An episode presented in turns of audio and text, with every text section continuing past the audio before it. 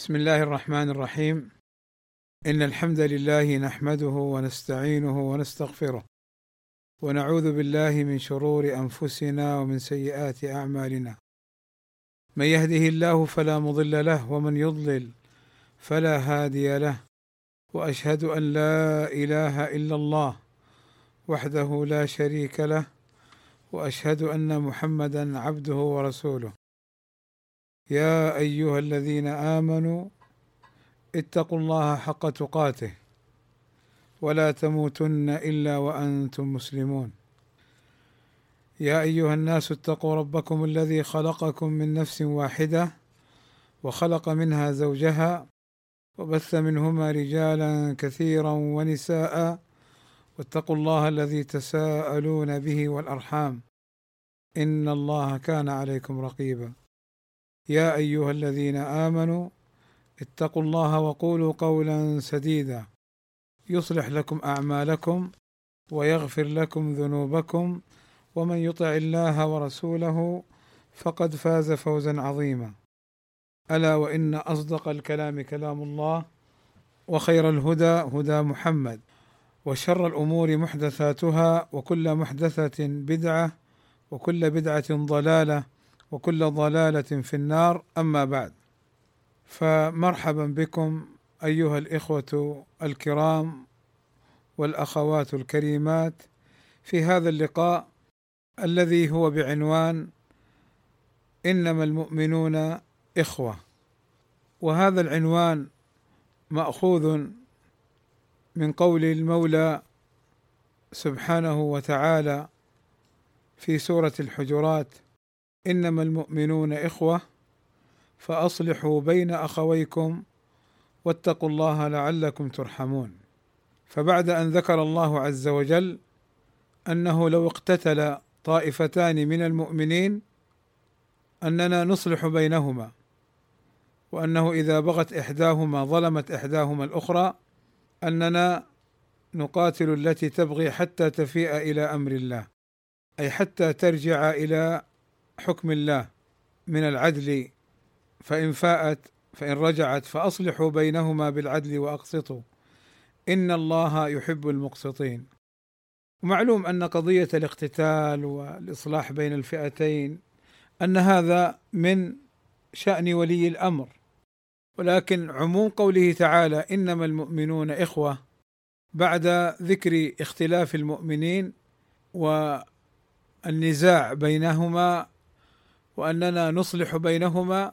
لماذا نصلح بينهما؟ لأن جميع المؤمنين إخوة والأخوة قد تكون بالنسب أو الرضاع أو لقاسم مشترك بين اثنين فأكثر وقد تكون الأخوة دينية. وأخوة الدين كما هو معلوم ومقرر أقوى من أخوة النسب. يقول الشيخ ابن عثيمين رحمه الله تعالى الأخوة الإيمانية كما في قوله تعالى إنما المؤمنون إخوة وأخوة في النسب كقوله تعالى وإن كانوا إخوة رجالا ونساء فللذكر مثل حظ الأنثيين. انتهى. فاذا الأخوة رابطة إيمانية. الأخوة الدينية رابطة إيمانية بين المسلمين جميعا. يقول الله عز وجل كما في الآية السابقة إنما المؤمنون إخوة. قال ابن كثير رحمه الله تعالى أي الجميع أي المؤمنون أي الجميع إخوة في الدين. وقال السعدي رحمه الله تعالى في قوله تعالى إنما المؤمنون إخوة. قال هذا عقد عقده الله بين المؤمنين أنه إذا وجد من أي شخص كان في مشرق الأرض ومغربها الإيمان بالله وملائكته وكتبه ورسله واليوم الآخر فإنه أخ للمؤمنين أخوة توجب أن يحب له المؤمنون ما يحبون لأنفسهم ويكرهون له ما يكرهون لأنفسهم. انتهى. وقال أيضا السعدي رحمه الله تعالى قوله إنما المؤمنون إخوة أي بالتناصر على الحق والتعاون عليه والتآلف بين المسلمين وعدم التقاطع. فهذا الأمر شامل لأصول الدين وفروعه فكلها داخلة في العقود التي أمر الله بالقيام بها. انتهى. ويقول الشيخ العلامة بن عثيمين رحمه الله تعالى قوله تعالى إنما المؤمنون إخوة هذا كالتعليل لقوله فأصلحوا بينهما. يعني إنما أوجب الله علينا الإصلاح بين الطائفتين المقتتلتين لأن المؤمنين إخوة. الطائفتان المقتتلتان هما أخوان ونحن أيضا إخوة لهم حتى مع القتال. وقوله فأصلحوا بين أخويكم يقول العلامة العثيمين رحمه الله كما أنك تصلح بين أخويك الأشقاء من النسب فأصلح بين أخويك في الإيمان واتقوا الله لعلكم ترحمون. يعني اتقوا الله تعالى بأن تفعلوا ما أمركم به وتتركوا ما نهاكم عنه لأنكم إذا قمتم بهذا فقد اتخذتم وقاية من عذاب الله وهذه هي التقوى. وقوله لعلكم ترحمون أي ليرحمكم الله عز وجل إذا اتقيتموه. انتهى. أيها الإخوة الأخوة الإيمانية تقتضي امورا عديدة منها الحب في الله والمناصرة على الحق والتأييد له والمؤازرة عليه ومحبة الخير له والنصح والمناصحة وتبادل الحقوق والواجبات ولين المعاملة وصفاء السريرة. يقول السعدي رحمه الله تعالى على المؤمنين أن يكونوا متحابين متصافين غير متباغضين ولا متعادين. يسعون جميعا لمصالحهم الكلية التي بها قوام دينهم ودنياهم. لا يتكبر شريف على وضيع ولا يحتقر أحد منهم أحدا. فدماؤهم تتكافى فإنه لا يشترط في القصاص إلا المكافأة في الدين. فلا يقتل المسلم بالكافر. كما جاء في الحديث. انتهى.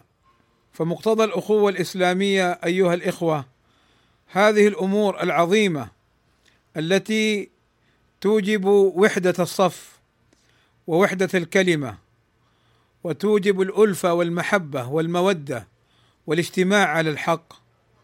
لأن هذه الأمور إذا توفرت فإن المجتمع المسلم يكون في أعلى درجات القوة والمحبة ويكون في أبعد ما يكون عن الفرقة والاختلاف وعن الأذية وعن الظلم والبغي على الآخرين. يقول الشيخ العلامة بن عثيمين رحمه الله تعالى قال النبي صلى الله عليه وسلم المسلم أخو المسلم لا يظلمه ولا يسلمه ومن كان في حاجة أخيه. كان الله في حاجته. ومن فرج عن مسلم كربة فرج الله عنه كربة من كربات يوم القيامة. ومن ستر مسلما ستره الله يوم القيامة. يقول هكذا أخبر النبي صلى الله عليه وسلم بأن المسلم أخو المسلم وأمر بذلك في قوله وكونوا عباد الله إخوانا فهذه الأخوة التي أمرنا بها ليست أخوة في اللسان فحسب. يعني لا تزعم أنك أخ لإخوانك المؤمنين وأنت تؤذيهم وأنت تشوه سمعتهم وأنت تحرص على إسقاطهم وأنت تحسدهم على نعمة وهبها الله لهم. فتحاول جهدك أن توصل الضرر إليهم. فيقول الشيخ العثيمين رحمه الله تعالى فهذه الأخوة التي أمرنا بها ليست أخوة في اللسان فحسب ولكنها أخوة عميقة كامنة في النفوس والقلوب غراسها إخلاص الود وثمراتها المعاملة الحسنة لأخيك والذب عنه. أخوة تقتضي أن تحب لأخيك ما تحب لنفسك. تحب أن يكون صالحا أن يكون عزيزا أن يكون قويا أن يكون غنيا أن يكون متخلقا بالأخلاق الفاضلة. كما تحب لنفسك أن تكون كذلك. تسعى في نصحه وإرشاده وتقويمه سالكا بذلك أحسن السبل لحصول المقصود. كما تحب أن يسعى لك في هذا. وتكره لأخيك ما تكره لنفسك. فتكره أن يكون فاسدا أو أن يكون ذليلا أو أن يكون ضعيفا أو أن يكون متخلقا بالأخلاق السافلة. تكره ذلك كله لأخيك كما تكرهه لنفسك. لا يكفيك إذا كان أخوك ورأيته على حال لا تحبها لنفسك أن تدعو الله له بإصلاح حاله بل ادعو الله له واستعن بالله على فعل الأسباب التي تنقذه مما تكره. من واجبات هذه الأخوة أن لا تظلمه. لا تظلمه في دمه ولا تظلمه في ماله ولا تظلمه في عرضه كما أنك تكره أن تظلم في هذه الأمور. هل من الأخوة أن تأكل مال أخيك بغير حق؟ هل من الأخوة أن تعتدي على حقوقه؟ هل من الأخوة أن تقطع رزقه فتبيع على بيعه وأن تؤجر على إجارته وأن تفالح على مفالحته وأن تخطب على خطبته؟ هل ذلك من الأخوة؟ هل من الأخوة أن تخدعه أن تغدر به إذا عاهدته أن تغشه إذا عاملته؟ هل من الأخوة أن تتتبع عوراته فتعلنها وتنظر إلى حسناته بعين الأعشى فتسترها؟ هل من الأخوة أن تعتدي على عرضه تغتابه فتأكل لحمه ميتا في كل مجلس؟ لقد شاعت هذه المعصية في الناس وتهاونوا بها واحتقروها مع أنها من كبائر الذنوب. سئل النبي صلى الله عليه وسلم عن الغيبة فقال هي ذكرك أخاك بما يكره. فقيل يا رسول الله أرأيت إن كان في أخي ما أقول؟ قال إن كانت فيه ما تقول فقد اغتبته وإن لم يكن فيه ما تقول فقد بهته. ولقد صارت الغيبة في مجتمعنا عند بعض الناس من فواكه المجالس حتى لا تعمر مجالسهم إلا بها. نسأل الله لنا ولهم الهداية. فالحديث يقول فيه الرسول صلى الله عليه وسلم ومن كان في حاجة أخيه كان الله في حاجته. ما أعظم هذا من ثواب نقد عاجل يكون لأخيك الحاجة فتقوم بها وتعينه عليها فيقوم الله بحاجتك ويعينك عليها فحقيق بمن آمن بهذا وكلنا نؤمن به إن شاء الله. حقيق أن يكون في حاجات إخوانه دائما يغيث الملهوف وينصر المظلوم ويعين العاجز ويصلح بين المتخاصمين ويؤلف بين المتعاديين ويقضي حاجة من لا يستطيع قضاءها. فيطعم الجائع ويكسو العاري ويسقي الظمآن ويدل الأعمى على الطريق. ومن كان في حاجة أخيه قليلة كانت أو كثيرة كان الله في حاجته والجزاء من جنس العمل. ومن كان الله في حاجته فلا بد أن تقضى حاجته وتيسر أموره. يقول النبي صلى الله عليه وسلم المسلم أخو المسلم لا يظلمه ولا يسلمه ومن كان في حاجة أخيه كان الله في حاجته ومن فرج عن مسلم كربة من كرب الدنيا فرج الله عنه كربة من كربات يوم القيامة. ومن ستر مسلما ستره الله يوم القيامة. انتهى. وهذا الكلام بطوله لشيخنا العلامة العثيمين رحمه الله تعالى. وهو كلام دقيق جليل. فيه فوائد كثيرة. من تأملها وتأمل حال أولئك الذين يترصدون بإخوانهم الأذى والذين يسعون بإخوانهم ويوقعون عليهم الظلم والذين يشوهون صورة إخوانهم ويفسدون بين الإخوة ويفسدون بين المشايخ ويفسدون بين الطلاب والمشايخ. والله لرأيت أن كلام هذا الإمام ينطبق على كثير منهم فهي كبيرة من كبائر الذنوب ومعصية تؤدي إلى فساد ذات البين. وأما الأخوة الأخوة الإيمانية فتقتضي خلاف ذلك كله من الرحمة والمحبة والألفة والإخاء وإرادة الخير للآخرين والسعي لذلك. أيها الإخوة إن من مقتضى الأخوة الإصلاح بين الإخوة إن حصلت فرقة واختلاف. يقول السعدي في قوله تعالى وإن طائفتان من المؤمنين اقتتلوا فأصلحوا بينهما. فإن بغت إحداهما على الأخرى فقاتلوا التي تبغي حتى تفيء إلى أمر الله. فإن فاءت فأصلحوا بينهما بالعدل وأقسطوا.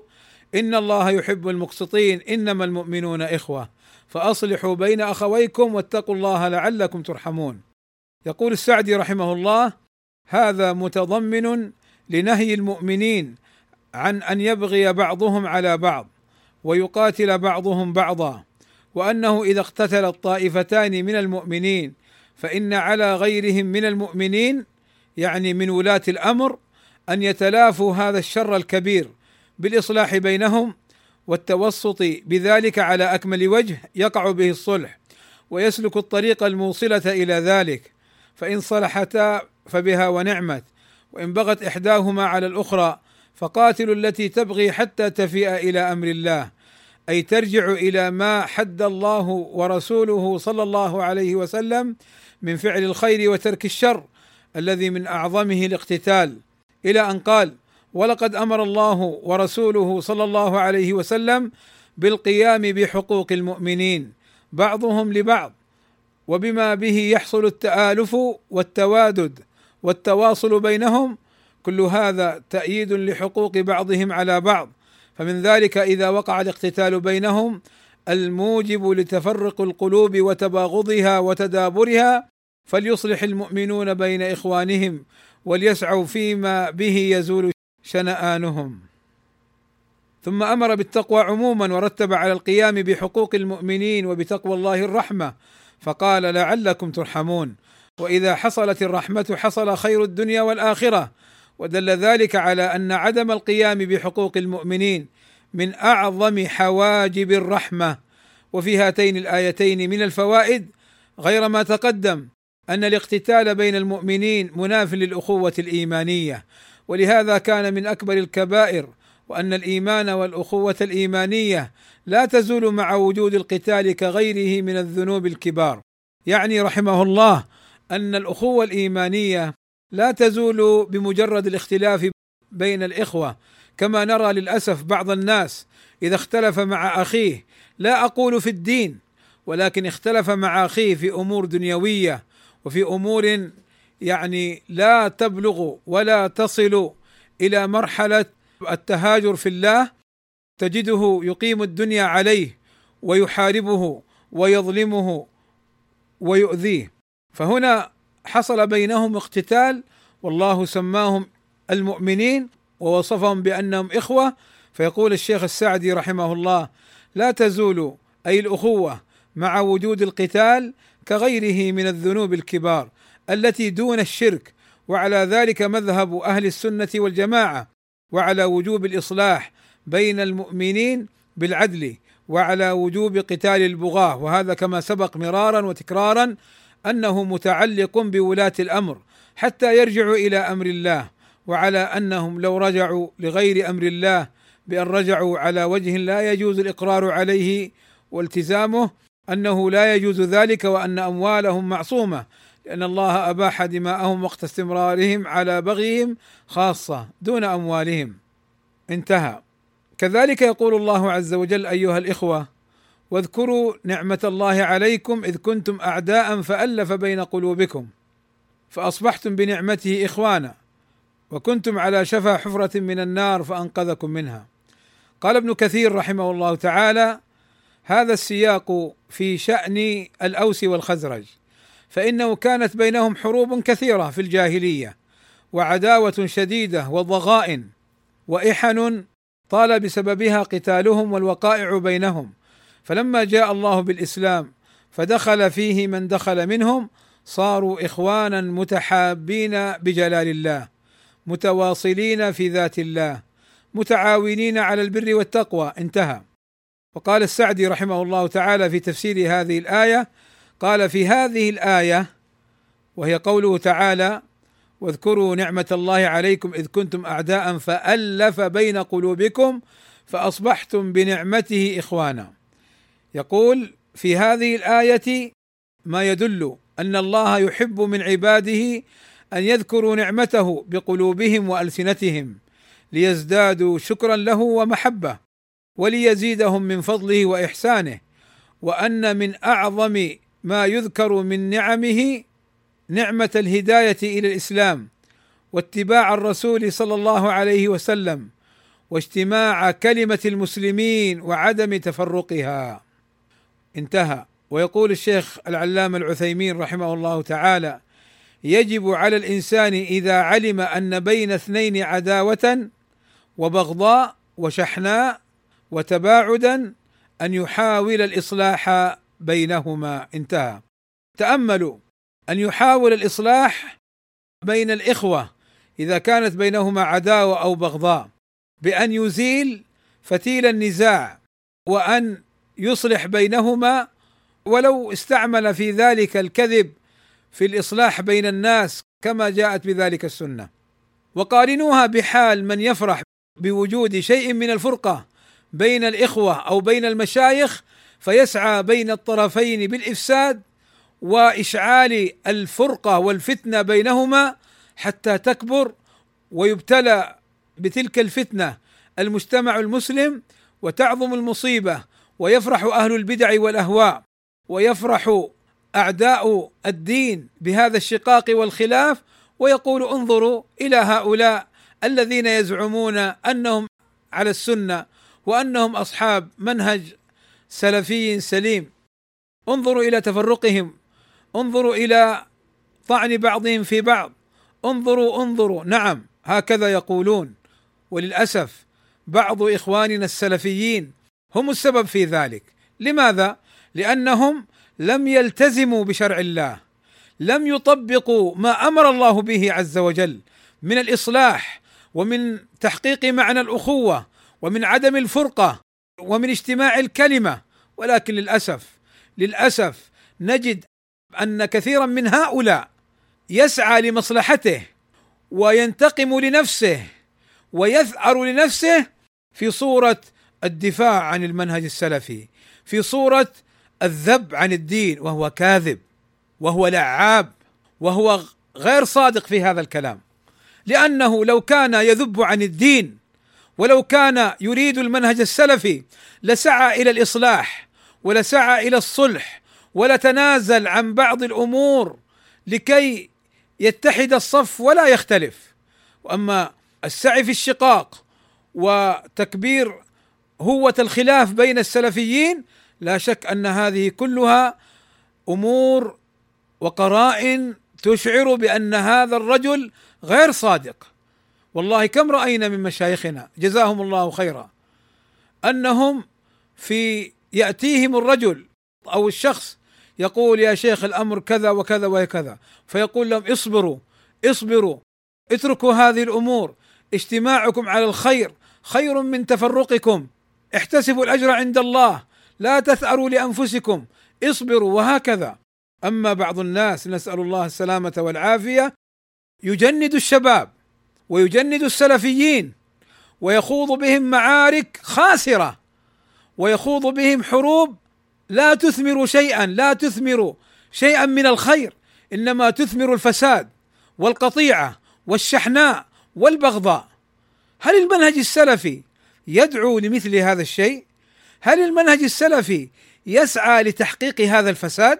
أعوذ بالله ولكن أسأل الله عز وجل أن يصلح أحوالنا جميعا وأن يهدينا إلى الصراط المستقيم وأكرر وأذكر لا أعني بكلامي هذا طائفة من السلفيين لأنه للأسف بعض الناس يقول المراد به فلان وجماعته. لا أنا أريد بهذا نفسي وأريد بهذا أنت وأنت وأنت والجميع.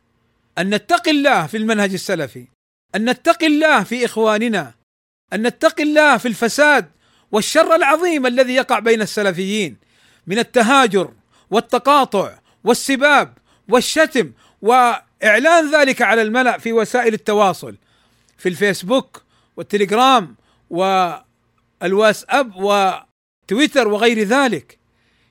اتقوا الله في هذا. تأملوا قول النبي صلى الله عليه وسلم في عدم قتل المنافقين الكافرين ولو قتلهم لجاز له. قال لا حتى لا يتحدث الناس أن محمدا يقتل أصحابه. وهؤلاء ابرد ما عليهم أن ينشروا الفتن وأسهل ما عليهم أن ينشروا فضائحهم وأحلى ما عندهم أن يجعلوا كل من في المجتمع يطلع على هذه الأمور وأن يفضح أخاه فعل كذا. طيب قد يكون أخوك قد وقع في معصية قد يكون أخوك قد وقع في زلة استرها عليه. لا تفضحه اصبر عليه. أخوك هذا هل ترضى لأخيك من النسب أن يفضح؟ وأنت تعلم في أخيك من النسب لا أقول عشرات مئات الفضائح وأنت تسترها وتجملها وأخي طيب لا لا هذا الكلام غير صحيح وأنت تعرف أنه صحيح. فلماذا لم تفضح أخاك من النسب؟ ولماذا تفضح أخاك السلفي؟ فأخوة الدين أقوى من أخوة النسب. ولذلك يا إخوان مصيبة والله. بعض هذه الأمور التي نراها لا تتوافق مع الأخوة الإيمانية لا تتوافق مع مقتضياتها. لا تتوافق مع ما أمرنا الله به ورسوله صلى الله عليه وسلم. انظروا إلى ما يقوله العلامة العثيمين رحمه الله تعالى. يقول الرابطة الدينية الرابطة يعني تربطنا جميعا بحبل واحد. الرابطة الدينية التي قال الله سبحانه وتعالى فيها إنما المؤمنون إخوة هذه تدخل جميع المؤمنين. ولو كان من غير العرب وتخرج من ليس بمؤمن ولو كان عربيا. انتهى. فهذه رابطة الإيمان. أيها الإخوة نعود قليلا إلى بعض الأحاديث الواردة في الأخوة. يقول النبي صلى الله عليه وسلم المسلم اخو المسلم لا يظلمه ولا يسلمه. ويقول صلى الله عليه وسلم والله في عون العبد ما كان العبد في عون أخيه.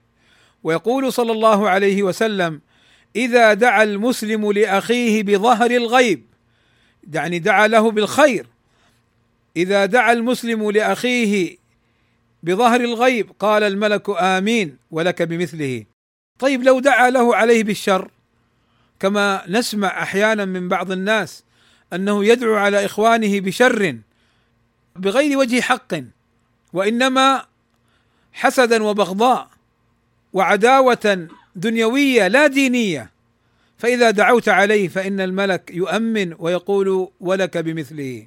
ويقول صلى الله عليه وسلم مثل المؤمنين في توادهم وتراحمهم وتواصلهم كمثل الجسد الواحد. إذا اشتكى منه عضو تداعى له سائر الجسد بالحمى والسهر. النبي صلى الله عليه وسلم يمثل المؤمنين فيما بينهم من محبة في الله وتراحم يرحم بعضهم بعضا وتواصل مثل الجسد. مثل جسد الإنسان إذا تألم منه عضو أصبع أو يد أو قدم أو رأس تألم له سائر الجسد فلا ينام وقد يصاب بارتفاع الحرارة أو غير ذلك. وللأسف نجد بعض الناس في أنهم لا يرحمون إخوانهم ويسعون لإيذائهم ولا تجد لديهم محبة وألفة ولا تجد بينهم تواصل بل يسعون إلى خلاف ذلك. فتجدهم يسعون إلى التقاطع بين السلفيين فيحذرون من فلان وفلان. انتبهوا يا إخواني أنا كلامي في بين السلفيين الصادقين الواضحين الذين على الحق وليس كلامي مطلقا. فقد يكون الإنسان المسلم عنده انحراف وعنده تلاعب وعنده اتباع للهوى وسلوك للبدع والمحدثات. هذا كلامي ليس معه وليس له. ولذلك الذي يظن أني لما أدعو إلى هذه الألفة أدعوها كما يدعو إليها الحلبي والمأربي ونحو ذلك فهذا خطأ. إنما أنا كلامي في الإخوة السلفيين الذين هم على الحق يسيرون عليه ويتمسكون به. كذلك يسعون إلى إيذاء الآخرين فلا يرحمونهم. والله كم اشتكى السلفيون من هؤلاء أو من بعض هؤلاء بل بعضهم يبكي ويدعو عليه في الليل لأنه ظلمه ودعوة المظلوم مستجابة ودعوة المظلوم مستجابة. وإذا دعا المسلم على أخيه لأنه ظلمه فدعا له بسبب ظلمه فهذا يخشى على المدعو عليه. ويقول صلى الله عليه وسلم المؤمن للمؤمن كالبنيان يشد بعضه بعضا وشبك بين أصابعه. يعني متماسك بقوة لا يستطيع أحد أن يفرق بينهم. ولذلك التفرقة التي حصلت بين السلفيين لم تحصل من الخارج لما حاول أعداء المنهج أن يضربوا السلفيين من الخارج بفضل الله عز وجل كان السلفيون متربصين لهم منتبهين لهم يردون تلك المكائد. ولكن للأسف غرسوا بين السلفيين بعض المندسين الذين يظهرون المنهج السلفي وهم في باطنهم إما حدادية وإما مأربية وإما حلبية وإما أصحاب هوى وأصحاب دنيا يأخذون اموالا لضرب المنهج السلفي. يختاتون بالتفريق بين السلفيين. نعم فهم عملاء ومجندون من جهات خارجية لضرب السلفيين في كل مكان والتفرقة بينهم وهم معروفون بذلك. فإذا بارك الله فيكم أيضا من الأحاديث المهمة. قول النبي صلى الله عليه وسلم والذي نفسي بيده لا تدخلوا الجنة حتى تؤمنوا ولا تؤمنوا حتى تحابوا. أولا أدلكم على شيء إذا فعلتموه تحاببتم. أفشوا السلام بينكم. أيها الإخوة الكرام الأخوة الإيمانية نستطيع أن نقول مما سبق أن لها ثمارا ولها أهمية. فمن ذلك أن الأخوة الإيمانية سبب للقيام بالحقوق والواجبات. وسبب لقوة السلفيين وقوة المنهج وانتشاره وسبب في إعطاء الصورة الجميلة عن الدين وعن المنهج السلفي وسبب في قلة الأذية للآخرين وعدم ظلمهم وسبب للقضاء على الأهواء والبدع. ولذلك إخواني بارك الله فيكم قد يسأل السائل ويقول ما مصلحة الذين يجندون هؤلاء الشباب لضرب المنهج السلفي. أقول المصلحة واضحة وظاهرة من وجوه. من ذلك على سبيل المثال ما يحصل من تصدع وتفرق بين الأخوة السلفية فيستطيعون أن يأخذوهم إلى مناهجهم المنحرفة. ومن ذلك عدم رجوعهم للحق. ومن ذلك ركوبهم للهوى ومن ذلك إضعاف شوكة المسلمين ومن ذلك إعانة أهل الشر والمغرضين لبث الفرقة والاختلاف بين المسلمين مما يساعد على تسلط الأعداء من الخارج عليهم. أيها الإخوة أمور تخالف مقتضى الأخوة الإيمانية. نحن كلنا نقول بأننا مؤمنون وأننا إخوة ولكن نجد في الواقع ونجد في بعض التصرفات ما يخالف هذه الأخوة الإيمانية. فنقف على بعض ذلك وقد مر معنا شيء من ذلك ولكن نقف معها قليلا. فمن ذلك ما قد يحصل من تجنيد الشباب. تجد للأسف بعض الإخوة يجند إخوانه السلفيين لمعاداة شخص لدنيا ولهوى في نفسه ولحسد فهذا يخالف مقتضى الأخوة الإيمانية. وأشد من ذلك لما يكون الذي يفعل هذا الأمر للأسف بعض المتصدرين للتدريس فإذا رأى شخصا أو اشخاصا على الحق وعلى الجادة وخشي على نفسه منهم ومن الحق الذي عندهم بدأ يحاربهم ويجند الشباب بالكذب والأباطيل وتحميل الكلام ما لا يحتمله. فتجد وتقرأ وتسمع أنهم يقولون على شخص أو على أشخاص أنهم قالوا كذا أو فعلوا كذا وهم والله لم يفعلوا ولم يقولوا وإنما يفتري هذه الأمور لكي يحاربهم ولكي يبغضهم الشباب السلفي فتحدث بينهم الفرقة والاختلاف. أيضا ليس من مقتضيات الأخوة أن تسقط أخاك بغير سبب شرعي فإسقاطه ينافي المحبة والأخوة كم سعى بعض الناس للأسف الشديد في إسقاط إخوانهم السلفيين من طلاب العلم بل وحتى في إسقاط بعض المشايخ. وما ذلك إلا هوى في نفسه وما ذلك إلا حسدا وبغضاء. قد يقول قائل طيب الآن كل واحد يقول هذا يريد يسقطني حسدا وبغضاء وأنا سلفي. نقول لا الميزان الحق العدل القرائن تدل الأقوال والأفعال تدل فإن وجدت ما يدل على انحراف فهذا ليس داخلا في الكلام. وإن لم توجد أي لم توجد قرائن ولم يوجد أقوال وأفعال وأنهم كانوا مفترين على إخوانهم فهذا يدل على ظلمهم وأذيتهم لإخوانهم. والإسقاط للسلفي هذا منهج حدادي ومنهج يسلكه المنحرفون. أيضا. ولكن الحدادية من أشرس الناس في إسقاط السلفي. حاولوا في إسقاط الألباني رحمة الله عليه. وهو إمام علم جبل فما استطاعوا.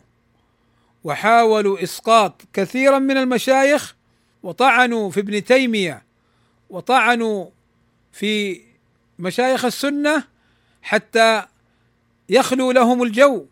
ويبثوا بين الشباب المنهج التكفيري وتكفير أهل التوحيد بأن يعمموا عدم العذر بالجهل في مسائل فيوقعوا في التكفير فيكفرون المسلمين ويكفرون من لم يكفرهم وهكذا يتسلسلون حتى يكونوا كالخوارج بل هم خوارج. وحتى يكونوا كالتكفيريين بل هم تكفيريون. لذلك المنهج الحدادي هو منبثق وناتج عن المنهج التكفيري وعن التكفيريين ويتظاهرون بالمنهج السلفي ويسقطون السلفيين. وللأسف تغلغل بعض هؤلاء وسط الصف السلفي ويظهرون أنهم سلفيون بل وقد يثنون على الألباني وهم يطعنون فيه بل وقد يتكلمون بخلاف ما هم يبطنون. ولذلك فيهم من الخباثة وفيهم من الشر الشيء الكثير. فالحذر الحذر إخواني من هذا المسلك. هذا المسلك الذي يسقط السلفي الصادق الواضح مسلك حدادي. نسأل الله السلامة. أيضا ليس من الأخوة وانتبهوا إخواني لهذه المسألة ليس من الأخوة في شيء. بارك الله فيكم. ما يفعله بعض الناس أنه يرى من أخيه الأخطاء والزلات فيسكت عنها ولا يناصحه فيها ويجمعها فإذا حصل بينهما شيء من الخلاف أو شيء من الخصام قام وأعلن تلك الأخطاء وأذاعها ونشرها بحجة أنه ينكر المنكر وحجة أنه يحقق معنى التواصي بالحق والتواصي بالصبر وبحجة أنه خالف المنهج السلفي. عجيب أنت تقول أنك تعرف أن هذا يقع أو وقع في هذا الخطأ من عشرات السنين. اذا لماذا لم تنصحه في الحال؟ لماذا تستمر معه وأنت تعلم أنه وقع في هذه الأخطاء؟ هذه من خيانة الأخوة وليست من الأخوة. هذا من فعل البطالين وليس من فعل الخيرين. فكثير من الناس لا يعرفون التواصي بالحق إلا بعد الخصام فينشرون معايب إخوانهم ويشوهون صورتهم ويسكتون عن تلك الأخطاء من أجل المصالح. تمشي مع أخيك وأنت تجمع أخطاءه. يا أخي الأخوة الإيمانية تقتضي أنك إذا وقفت على خطأ عند أخيك أن تنصحه وأن تبينه وأن ترشده إلى الخير. ولذلك جاء عن الألباني رحمه الله تعالى يعني حوار جميل جدا في قضية الأخوة والحب في الله حيث سئل الألباني رحمه الله تعالى الذي يحب في الله يجب أن يقول له أحبك في الله؟ فقال الألباني نعم. ولكن الحب في الله له ثمن باهظ يعني غالي. قل من يدفعه؟ أتدرون ما هو ثمن الحب في الله؟ هل أحد منكم يعرف الثمن؟ من يعرف يعطينا الجواب. فقال بعض الحضور يقول الرسول صلى الله عليه وسلم سبعة يظلهم الله في ظله يوم لا ظل إلا ظله. منهم رجلان تحابا في الله اجتمعا على ذلك وافترقا على ذلك. فقال الشيخ الألباني هذا كلام صحيح في نفسه لكن ليس جوابا للسؤال. هذا تعريف للحب في الله تقريبا وليس بتعريف كامل. أنا سؤالي ما الثمن الذي ينبغي أن يدفعه المتحابان في الله؟ أحدهما للآخر ولا أعني الأجر الأخروي. أريد أن أقول من السؤال ما هو الدليل العملي على الحب في الله بين اثنين متحابين؟ فقد يكون رجلان متحابان ولكن تحاببهما شكلي وما هو حقيقي فما الدليل على الحب الحقيقي؟ فقال بعض الحضور أن يحب لأخيه ما يحبه لنفسه. فقال الألباني هذه صفة الحب أو بعض صفات الحب. فقال أحد الحضور قل إن كنتم تحبون الله فاتبعوني يحببكم الله. فقال الألباني هذا جواب صحيح لسؤال آخر. فقال أحد الحضور الجواب قد يكون في الحديث الصحيح. ثلاث من كن فيه وجد بهن حلاوة الإيمان وذكر منه اللذين تحابا في الله. فقال الشيخ رحمه الله هذا أثر المحبة في الله. ما هو حلاوة يجدها في قلبه؟ قال أحد الحضور الجواب في قوله تعالى والعصر إن الإنسان لفي خسر. إلا الذين آمنوا وعملوا الصالحات وتواصوا بالحق وتواصوا بالصبر. فقال الشيخ الألباني أحسنت هذا هو الجواب. وشرح هذا إذا كنت أنا أحبك في الله فعلا تابعتك بالنصيحة. كذلك أنت تقابلني بالمثل يعني بالنصيحة. ولذلك فهذه المتابعة في النصيحة قليلة جدا بين المدعيين الحب في الله. الحب هذا قد يكون فيه شيء من الإخلاص ولكن ما هو كامل؟ وذلك لأن كل واحد منا يراعي الآخر يخاف يزعل يخاف يشرد إلى آخره. ومن هنا الحب في الله ثمنه أن يخلص كل منا للآخر وذلك بالمناصحة يأمره بالمعروف وينهاه عن المنكر دائما وابدا فهو له في نصحه أتبع له من ظله. ولذلك صح أنه كان من دأب الصحابة حين يتفرقون أن يقرأ أحدهما على الآخر سورة العصر. فهذا الكلام من الألباني رحمه الله تعالى يدلنا على خطأ هؤلاء الذين يجمعون أخطاء إخوانهم ولا ينصحونهم سنة سنتين عشرات السنين ثم يخرجونها عند الحاجة. أعوذ بالله. أعوذ بالله من هذه الفتن ومن هذه الانحرافات ومن هذه الأخلاق السيئة. نعم ذاك لو مات وعنده أخطاء قد يكون معذورا لأنه يجهلها. ولكن أنت ما عذرك عند الله أن تعلمها ولا تنصحه ولا تذكره ولا تناصحه بل تجمعها لمصلحة تخرجها في حينها.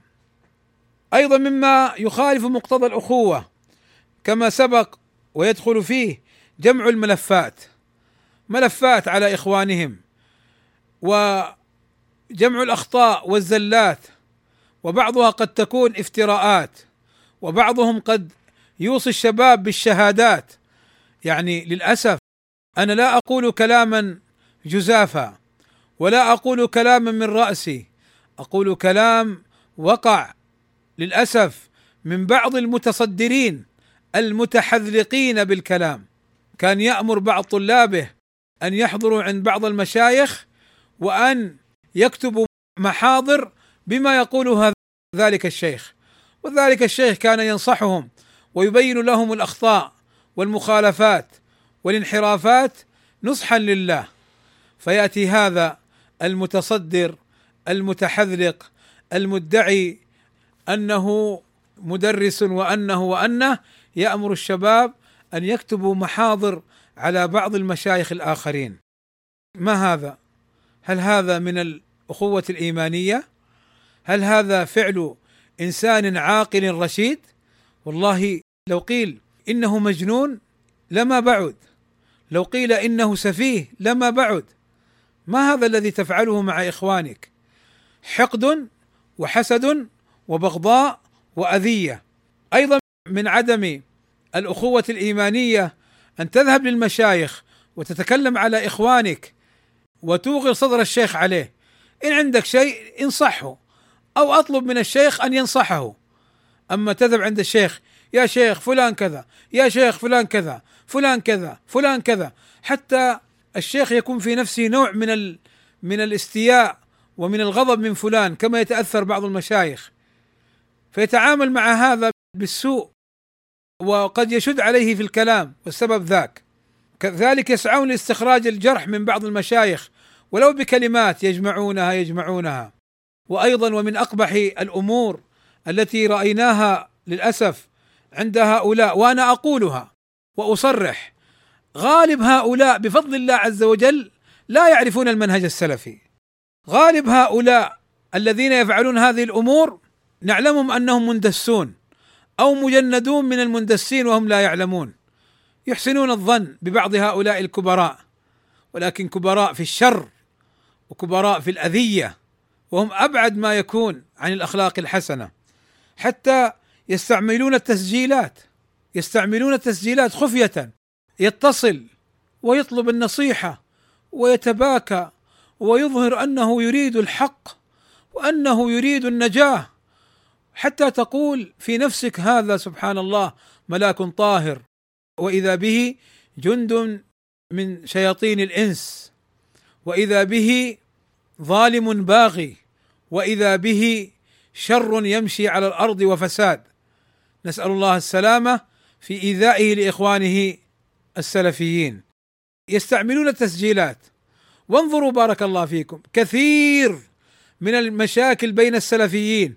وبين المشايخ أوغروا صدورهم بمثل هذه التسجيلات فيسجلون ويذهبون للمشايخ ويسمعونهم فيسمع ما قيل في مجلس والمجالس بالأمانة. نعم نحن نقول إذا كان الكلام ليس من باب رد الباطل وليس من باب النصيحة في إظهار الحق وإنما الكلام في الآخرين هكذا دون أن تنصح ذاك الرجل ودون أن تحاول في إصلاحه وكان المقصود الإيغار بين السلفيين فلا شك أن هذا خطير ويحدث الفرقه والخلاف والشقاق وقد رأينا ذلك. رأيناه في الماضي والحاضر وسنراه في المستقبل ما دام أن هؤلاء يسجلون.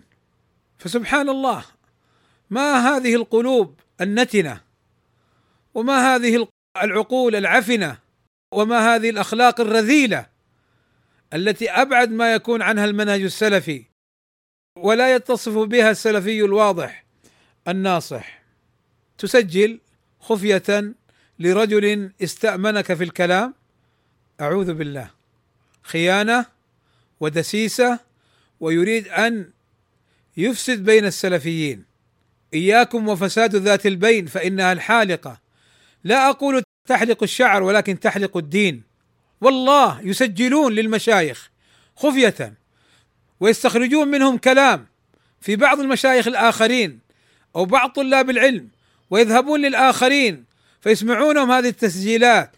والله هذه عين النميمه ولا يدخل الجنة نمام. والله هذه عين فساد ذات البين وهي الحالقة للدين.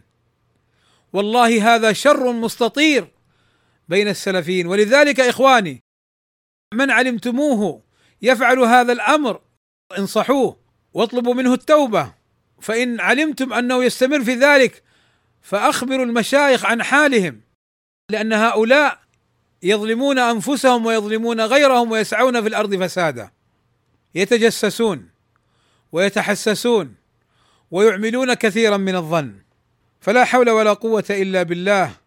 من ذلك الشر المستطير. ولذلك إخواني الأخوة الإيمانية تعني الاجتماع على الحق والائتلاف وعدم الافتراق والاختلاف. يقول شيخ الإسلام ابن تيمية رحمه الله تعالى قد أمر الله تعالى المؤمنين بالاجتماع والائتلاف ونهاهم عن الافتراق والاختلاف فقال تعالى يا أيها الذين آمنوا اتقوا الله حق تقاته ولا تموتن إلا وأنتم مسلمون واعتصموا بحبل الله جميعا ولا تفرقوا. إلى قوله لعلكم تهتدون. إلى قوله يوم تبيض وجوه وتسود وجوه. قال ابن عباس تبيض وجوه أهل السنة والجماعة وتسود وجوه أهل البدعة والفرقة.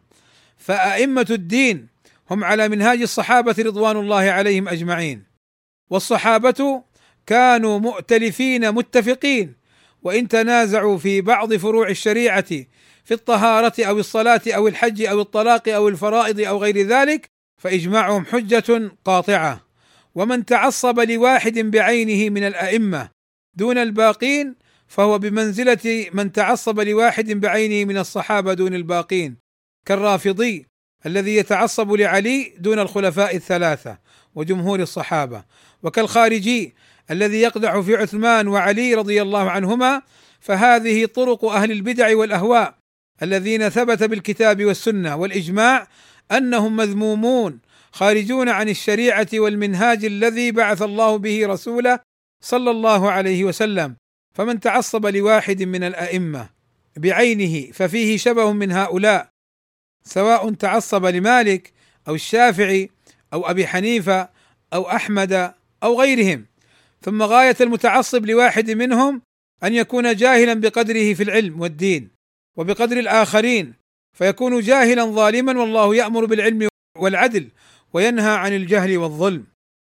قال تعالى وحملها الإنسان إنه كان ظلوما جهولا. إلى آخر الآية. ويقول أيضا شيخ الإسلام ابن تيمية رحمه الله تعالى أمر الله بالإصلاح بينهم بالعدل بعد أن تفيء إلى أمر الله أي ترجع إلى أمر الله فمن رجع إلى أمر الله وجب أن يعدل بينه وبين خصمه ويقصد بينهما.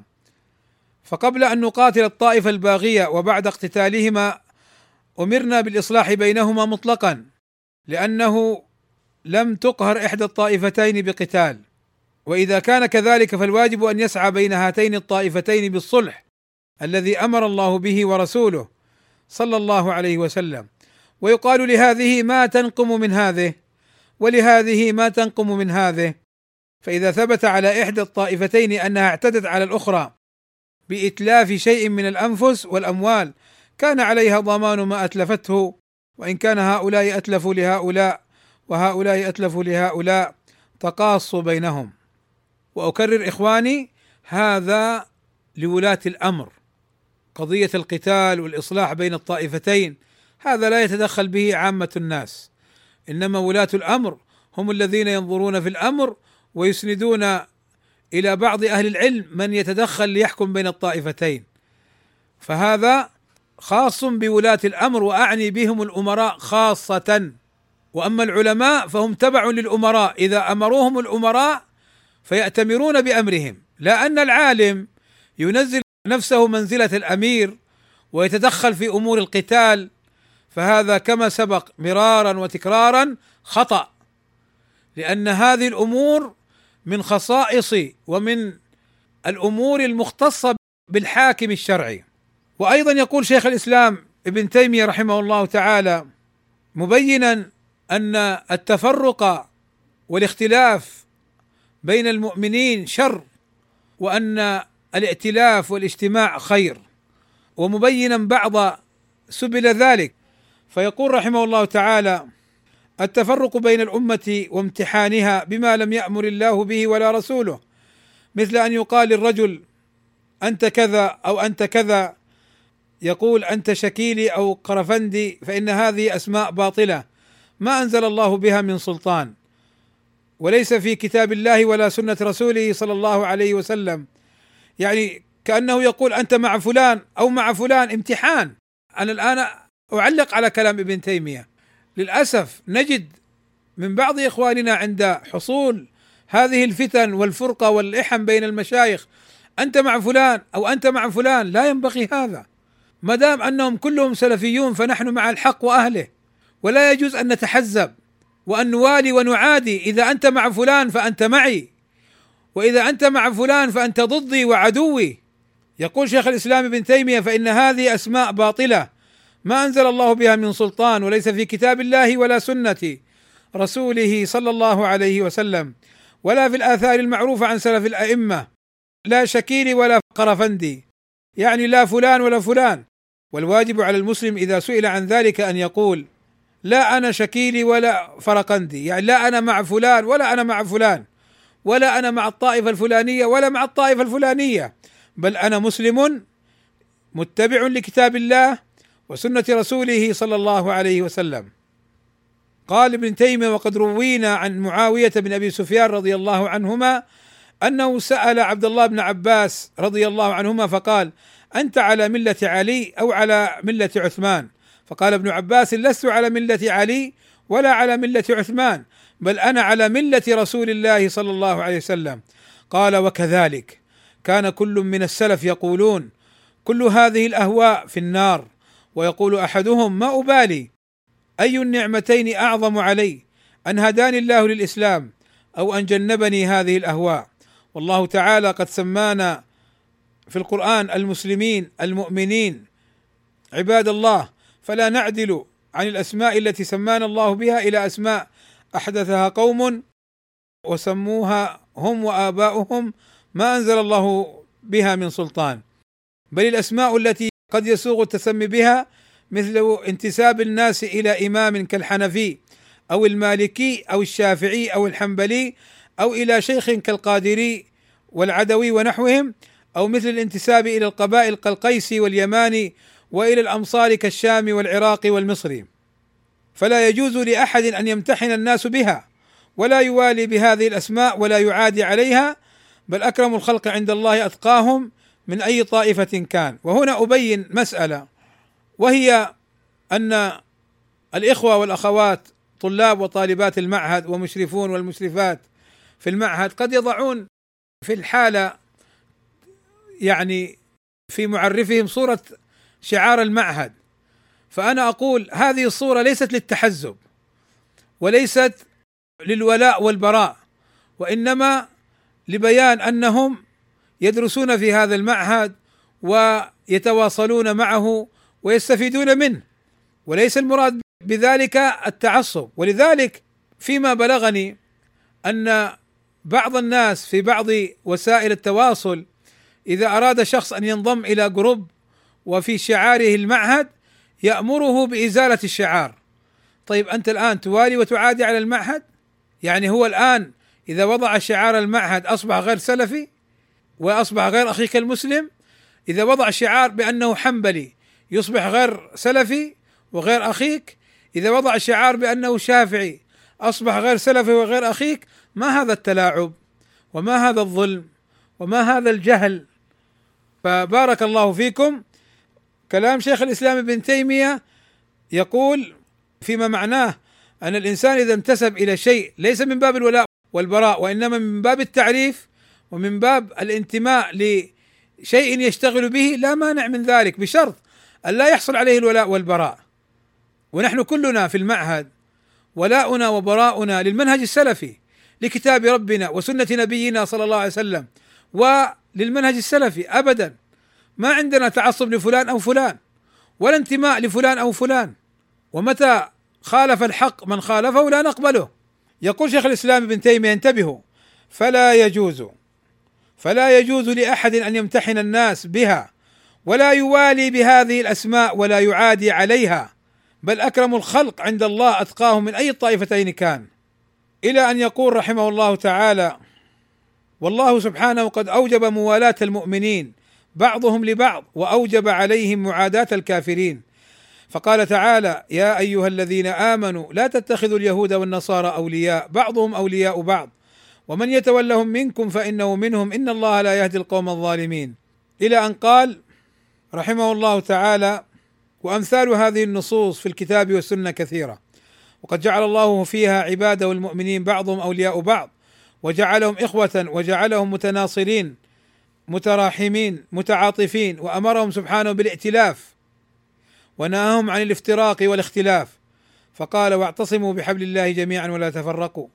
وقال إن الذين فرقوا دينهم وكانوا شيعا لست منهم في شيء إنما أمرهم إلى الله. فكيف يجوز مع هذا لأمة محمد صلى الله عليه وسلم أن تفترق وتختلف حتى يوالي الرجل طائفة ويعادي طائفة أخرى بالظن والهوى بلا برهان من الله تعالى؟ وقد برأ الله نبيه صلى الله عليه وسلم ممن كان هكذا. فهذا فعل أهل البدع كالخوارج الذين فارقوا جماعة المسلمين واستحلوا دماء من خالفهم وأما أهل السنة والجماعة فهم معتصمون بحبل الله وأقل ما في ذلك أن يفضل الرجل من يوافقه على هواه وإن كان غيره أتقى لله منه وإنما الواجب أن يقدم من قدمه الله ورسوله ويؤخر من أخره الله ورسوله ويحب ما أحبه الله ورسوله ويبغض ما أبغضه الله ورسوله وينهى عما نهى الله عنه ورسوله وأن يرضى بما رضي الله به ورسوله وأن يكون المسلمون يدا واحدة. فكيف إذا بلغ الأمر ببعض الناس إلى أن يضلل غيره ويكفره؟ وقد يكون الصواب معه وهو الموافق للكتاب والسنة. ولو كان أخوه المسلم قد أخطأ في شيء من أمور الدين فليس كل من أخطأ يكون كافرا ولا فاسقا بل قد عفى الله لهذه الأمة عن الخطأ والنسيان. فقال سبحانه في كتابه في دعاء الرسول والمؤمنين ربنا لا تؤاخذنا إن نسينا أو أخطأنا. وثبت في الصحيح أن الله قال قد فعلت لا سيما وقد يكون من يوافقكم في أخص من الإسلام مثل أن يكون مثلكم على مذهب الشافعي. أو منتسبا إلى الشيخ الفلاني. قال ثم بعد هذا قد يخالف في شيء وربما كان الصواب معه فكيف يستحل عرضه ودمه أو ماله؟ ومع ما قد ذكر الله من حقوق المسلم والمؤمن وكيف يجوز التفريق بين الأمة بأسماء مبتدعة؟ لا أصل لها في كتاب الله ولا سنة رسوله صلى الله عليه وسلم وهذا التفريق الذي حصل من الأمة علماؤها ومشايخها وأمرائها وكبرائها هو الذي أوجب تسلط الأعداء عليها. هذا كما ذكرت لكم سابقا أنهم يسعون للفرقة ليسلطوا الأعداء. شوفوا الربيع العربي أو بالأصح الدمار العربي الخبيث فشل بفضل الله عز وجل في المجتمعات التي فيها سلفيون يدا واحدة لأنهم امروا بالسمع والطاعة لولاة الأمر ونهوا عن الفرقة والاختلاف ونهوا عن إسقاط ولاة الأمر فكانت الشوكة لهم. فغاض ذلك أعداء الإسلام فجندوا بعض المندسين في صفوف ووسط صفوف الصف السلفي لكي يفرقونهم. فيقول أو أوجب تسلط الأعداء عليها وذلك بتركهم العمل بطاعة الله ورسوله كما قال الله تعالى ومن الذين قالوا إنا نصارى أخذنا ميثاقهم فنسوا حظا مما ذكروا به فأغرينا بينهم العداوة والبغضاء. قال فمتى ترك الناس بعض ما أمرهم الله به وقعت بينهم العداوة والبغضاء؟ انتبهوا! فمتى ترك الناس بعض ما أمرهم الله به وقعت بينهم العداوة والبغضاء؟ تظلمهم تبغي عليهم تكذب عليهم تسقطهم ظلما تؤذيهم ظلما تشوه صورتهم ظلما تتكلم وتطعن فيهم ظلما تسعى لإسقاطهم ظلما. هذا الآن فعلت ما نهاك الله عنه وتركت ما أمرك الله به من المحبة والمودة والرحمة والألفة إلى آخره. قال فمتى ترك الناس بعض ما أمرهم الله به؟ وقعت بينهم العداوة والبغضاء. وإذا تفرق القوم فسدوا وهلكوا. وإذا اجتمعوا صلحوا وملكوا فإن الجماعة رحمة والفرقة عذاب. وجماع ذلك في الأمر بالمعروف والنهي عن المنكر. كما قال الله تعالى يا أيها الذين آمنوا اتقوا الله حق تقاته ولا تموتن إلا وأنتم مسلمون. إلى قوله ولتكن منكم أمة يدعون إلى الخير ويأمرون بالمعروف وينهون عن المنكر وأولئك هم المفلحون. قال فمن الأمر بالمعروف الأمر بالائتلاف والاجتماع والنهي عن الاختلاف والفرقة ومن النهي عن المنكر إقامة الحدود على من خرج من شريعة الله.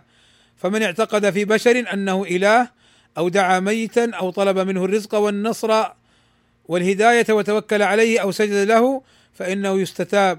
فإن تاب وإلا ضربت عنقه. أي هذا من خصائص ولي الأمر كما سبق. ومن فضل احدا من المشايخ على النبي أو اعتقد أن أحدا يستغني عن طاعة رسوله صلى الله عليه وسلم استتيب وهذا أيضا من شأن ولي الأمر. فإن تاب وإلا ضربت عنقه وهذا من شأن ولي الأمر. وكذا من اعتقد إلى آخر كلامه رحمه الله تعالى. إخواني بارك الله فيكم الواجب أن تكون الأخوة لله لا لدنية ولا لمصلحة ولا لهوى ولا لمال. يقول شيخ الإسلام ابن تيمية رحمه الله تعالى الواجب على كل مسلم أن يكون حبه وبغضه وموالاته ومعاداته تابعا لأمر الله ورسوله. فيحب ما أحبه الله ورسوله ويبغض ما أبغضه الله ورسوله. والله هؤلاء بعض هؤلاء الذين يؤذون السلفيين يحب ما يحبه شيخه ويبغض ما يبغضه شيخه. فتقول له يا أخي اتق الله ما تقوله غير صواب وما يقوله شيخك غير صواب.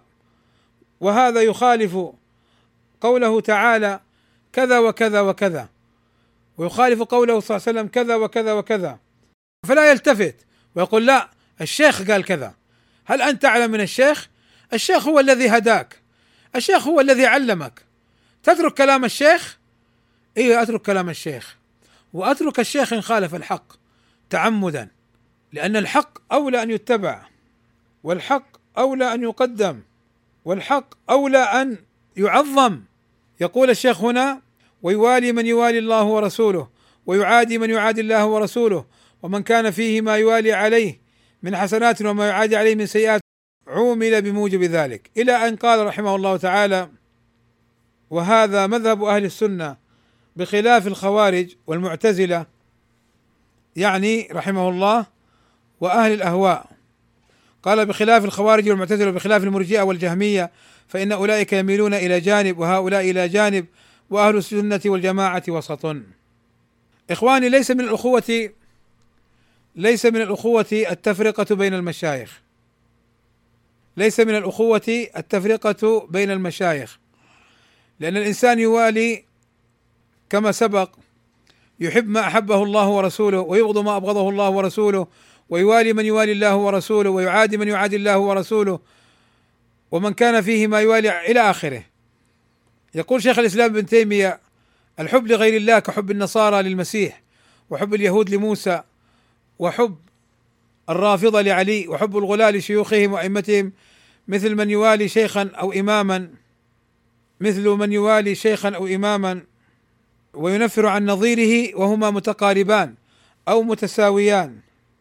في الرتبة أعيد مرة أخرى قال وحب الغلاة لشيوخهم وأئمتهم مثل من يوالي شيخا أو إماما وينفر عن نظيره وهم متقاربان أو متساويان في الرتبة فهذا من جنس أهل الكتاب الذين آمنوا ببعض الرسل وكفروا ببعض وحال الرافضة الذين يوالون بعض الصحابة ويعادون بعضهم وحال أهل العصبية من المنتسبين إلى فقه وزهد الذين يوالون بعض الشيوخ والأئمة دون بعض. وإنما المؤمن من يوالي جميع أهل الملة. وإنما المؤمن من يوالي جميع أهل الإيمان. قال تعالى إنما المؤمنون إخوة. وقال صلى الله عليه وسلم المؤمن للمؤمن كالبنيان يشد بعضه بعضا وشبك بين أصابعه. قال ومما يبين الحب لله والحب لغير الله أن أبا بكر كان يحب النبي صلى الله عليه وسلم مخلصا لله وأبو طالب عمه كان يحبه وينصره لهواه. لا لله. فتقبل الله عمل أبي بكر وأنزل فيه وسيجنبها الأتقى. إلى آخره. إخواني بارك الله فيكم. من أسباب الفساد التفرق والاختلاف المخالف للاجتماع والائتلاف. كما قال شيخ الإسلام ابن تيمية التفرق والاختلاف المخالف للاجتماع والائتلاف حتى يصير بعضهم يبغض بعضا ويعاديه ويحب بعضا ويواليه على غير ذات الله.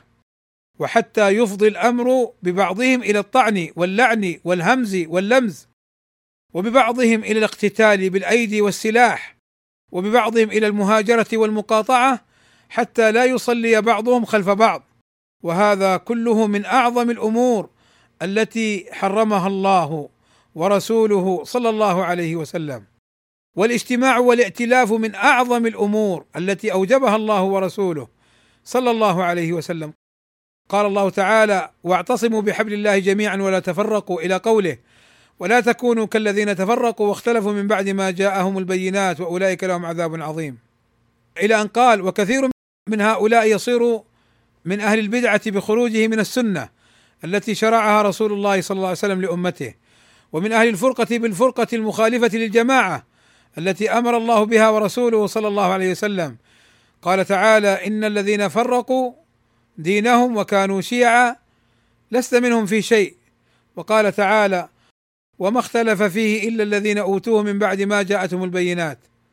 إلى أن قال رحمه الله تعالى وهذا الأصل العظيم وهو الاعتصام بحبل الله جميعا وأن لا يتفرق هو من أعظم أصول الإسلام ومما عظمت وصية الله تعالى به في كتابه ومما عظم ذمه لمن تركه من أهل الكتاب وغيرهم ومما عظمت به وصية النبي صلى الله عليه وسلم في مواطن عامة وخاصة.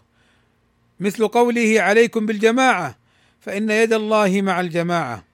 وقوله صلى الله عليه وسلم من رأى من أميره شيئا يكرهه فليصبر عليه فإنه من فارق الجماعة قيد شبر فقد خلع ربقة الإسلام من عنقه. إلى أن قال وباب الفساد الذي وقع في هذه الأمة بل وفي غيرها هو التفرق والاختلاف. فإنه وقع بين أمرائها وعلمائها من ملوكها ومشايخها وغيرهم. من ذلك ما الله به عليم. وإن كان بعض ذلك مغفورا لصاحبه لاجتهاده الذي يغفر فيه خطأه أو لحسناته الماحية أو توبته أو لغير ذلك.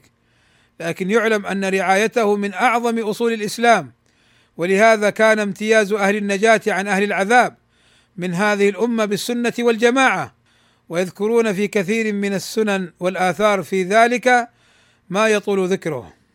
وكان الأصل الثالث بعد الكتاب والسنة الذي يجب تقديم العمل به هو الإجماع. فإن الله لا يجمع هذه الأمة على ضلالة. إلى آخر كلامه رحمه الله تعالى مما يتعلق بالثناء على الائتلاف والاجتماع وذم الفرقة والاختلاف. إخواني بارك الله فيكم. هذه الكلمات الجامعة وهذه النقولات اليانعة وهذه الفوائد الجامعة والتي سطرها العلماء المراد منها أن يكون المرء على الحق يجتمع عليه ويدعو إليه ويذب عنه ويصبر عليه ويبتعد عن الخلاف والفرقة وعن الشقاق. وسأقف معكم مع بعض النصوص المهمة المتعلقة بباب الأخوة. يقول أبو عبيد القاسم ابن سلام رحمه الله تعالى زرت أحمد بن حنبل رحمه الله فلما دخلت عليه بيته قام فاعتنقني وأجلسني في صدر مجلسه فقلت يا أبا عبد الله أليس يقال صاحب البيت أو المجلس أحق بصدر بيته أو مجلسه؟ قال نعم يقعد ويقعد من يريد. قال فقلت في نفسي خذ إليك أبا عبيد فائدة. ثم قلت يا أبا عبد الله لو كنت آتيك على حق ما تستحق لأتيتك كل يوم. فقال لا تقل ذاك فإن لي إخوانا ما ألقاهم في كل سنة إلا مرة. أنا أوثق في مودتهم ممن ألقى كل يوم. قلت هذه أخرى يا أبا عبيد. فلما أردت القيام قام معي قلت لا تفعل يا أبا عبد الله. قال فقال قال الشعبي من تمام زيارة الزائر أن يمشي معه إلى باب الدار ويأخذ بركابه. قال قلت يا أبا عبد الله من عن الشعبي؟ قال ابن أبي زائدة عن مجالد عن الشعبي. قال قلت يا أبا عبيد هذه ثالثة يعني ثلاث فوائد. فتأمل قول الإمام أحمد إن لي إخوانا ما ألقاهم في كل سنة إلا مرة أنا أوثق في مودتهم ممن ألقى كل يوم. تأملوا كيف المحبة والأخوة بينهم قوية فما يخاف من أخيه ضررا ولا افتراء ولا ظلما ولا بغيا.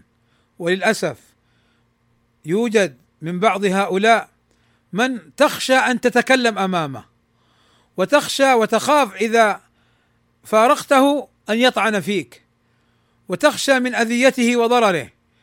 فلا شك أن الأخوة الإسلامية تنافي هذا الأمر. كذلك انظروا إلى قول شيخ الإسلام ابن تيمية رحمه الله تعالى الذي يجسد فيه معنى الأخوة الإيمانية هذا وأنا في سعة صدر لمن يخالفني فإنه وإن تعدى حدود الله في بتكفير أو تفسيق أو افتراء أو عصبية جاهلية فأنا لا أتعدى حدود الله فيه بل أضبط ما أقوله وأفعله وأزنه بميزان العدل وأجعله مؤتما بالكتاب الذي أنزله الله وجعله هدى للناس حاكما فيما اختلفوا فيه. ويقول ابن القيم الجوزية رحمه الله تعالى فإن ظفرت برجل واحد من أولي العلم طالب للدليل محكم له متبع للحق حيث كان وأين كان ومع من كان يعني الحق زالت الوحشة وحصلت الألفة. ولو خالفك فإنه يخالفك ويعذرك والجاهل الظالم يخالفك بلا حجة. ويكفرك أو يبدعك بلا حجة وذنبك رغبتك عن طريقته الوخيمة وسيرته الذميمة. فلا تغتر بكثرة هذا الضرب يعني النوع. فإن الآلاف المؤلفه منهم لا يعدلون بشخص واحد من أهل العلم والواحد من أهل العلم يعدل بملء الأرض منهم. إلى آخر كلامه رحمه الله تعالى.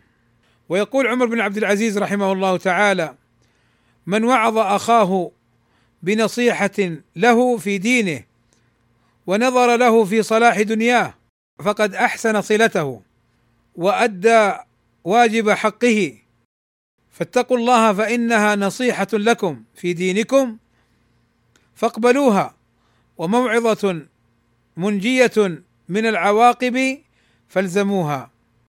فانظر بارك الله فيك يا أخي كيف أن الإنسان لو نصح أخاه يقبل يقبل منه نصيحته في أمور الدين وأمور الدنيا. وللأسف نجد بعض الناس أنه إذا نصحته في دين أو دنيا يحاربك ويجعلك خصما له ويعتقد أنك تريد أن تسقطه ويؤلب عليك الشباب ويجندهم ويطعن فيك. يا أخي اتق الله هو ينصحك. اقبل نصيحته إن كانت حقا. وادعو له واشكره إن كانت حقا. أو قل له الصواب كذا وكذا. ولماذا هذه الأخلاق الذميمة والصفات والأفعال القبيحة من العداء والحقد والبغضاء والحسد والخصومة والتنافر إلى غير ذلك؟ يقول انظروا ما جاء عن الشافعي رحمه الله تعالى.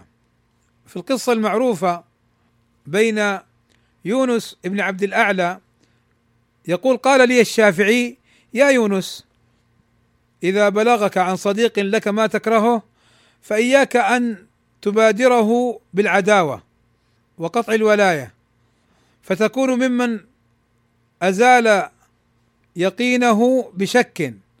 ولكن القه وقل له بلغني عنك كذا وكذا. واحذر أن تسمي له المبلغ فإن أنكر ذلك فقل له أنت أصدق وأبر.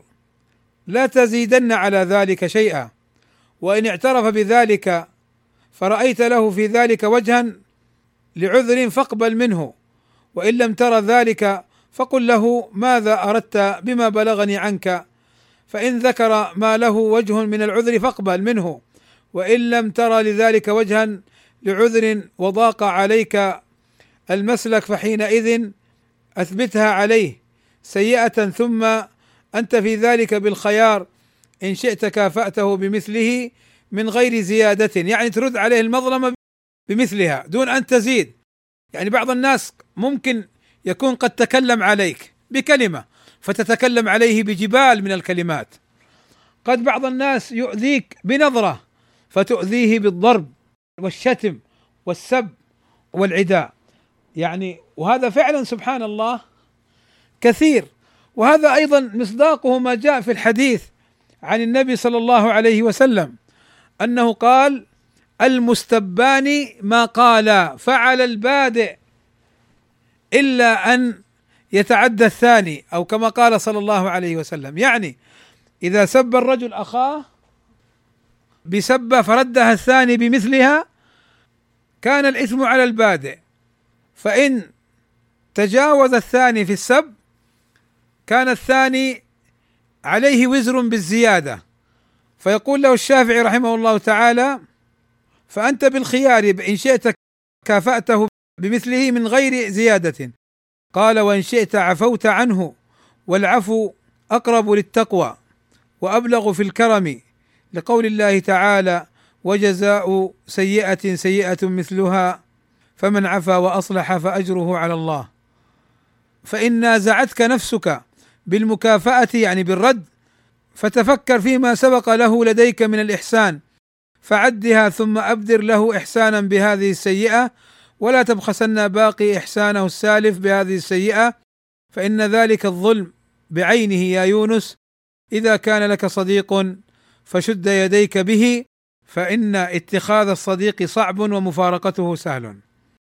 يعني رحمه الله تعالى بهذا أن يتعامل مع أخيه بالحكمة وأن لا يغتر.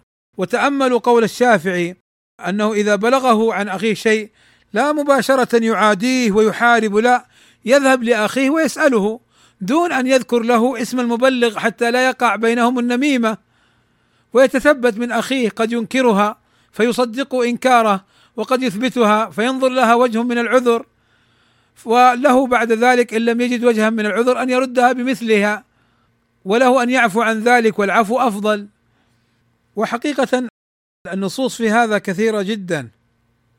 فأقول بارك الله فيكم الأخوة الإيمانية توجب الحب في الله والبغض في الله توجب الموالاة والمعاداة في الله.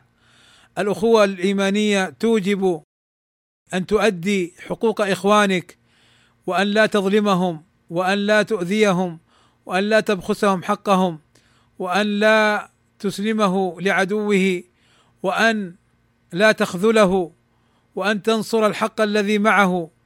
وأن تذب عن عرضه وأن تحفظه في غيبته وأن تسعى لإصلاح أمره وأن تحب له ما تحب لنفسك وأن تبغض له ما تبغض لنفسك وأن تحفظ حقه وأن تؤدي الذي له عليك وأن تصبر على أذاه. إخواني إن كثيرا من الخلاف والشقاق الذي يقع بين السلفيين اليوم وبالأمس سببه عدم مراعاة ما أمر الله به من حفظ الحقوق وعدم الظلم والبغي وعدم مراعاة الأخوة الإيمانية. أسأل الله العظيم رب العرش العظيم أن يرزقنا جميعا العمل الصالح والعلم النافع وأن يجعلنا ممن يستمع القول فيتبع أحسنه. وأن يهدينا لأحسن الأخلاق ويصرف عنا سيئها وأن يجنبنا الفتن ما ظهر منها وما بطن وأن يجمع بين السلفيين على الحق وفي الحق وأن ينزع فتيل الشر والفرقه والخلاف الذي حصل بينهم.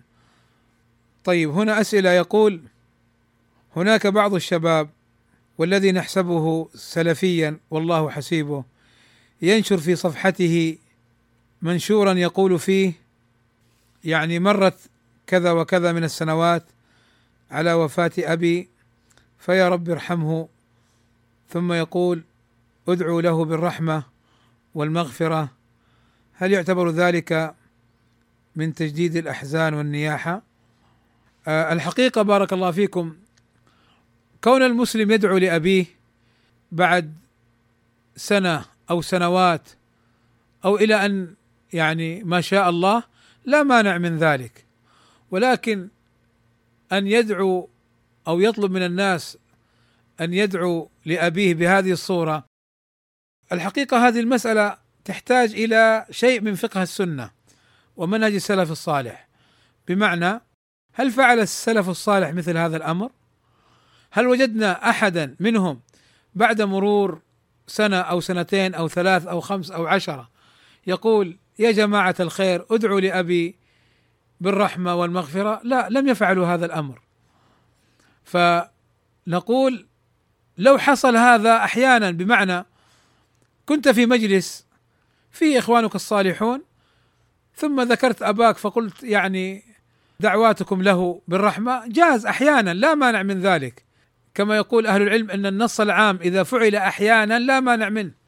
ولكن إذا التزم وفعل على صورة الالتزام وصورة مثلا يوضع في في المواقع يقرأه الرائح والجاي هذا لا خلاف السنة والله أعلم. والنبي صلى الله عليه وسلم قال أو ولد صالح يدعو له. ما قال والناس كلهم تدعو له. أنت أدعو لأبيك دعوتك أنت لأبيك طيبة وهي موافقة للسنة. والناس الذين يعرفونه سيدعون له إن شاء الله. فما لك ولها. طيب هذا السؤال يتعلق بقتل الصحفية وأنهم يعاملونها كأنها مسلمة وهي نصرانية. فما حكم ذلك؟ الجواب أن هذا خطأ. إذا ثبت وهذا ثابت أن هذه المرأة نصرانية فماتت على ملة غير الإسلام ومن يبتغي غير الإسلام دينا فلن يقبل منه.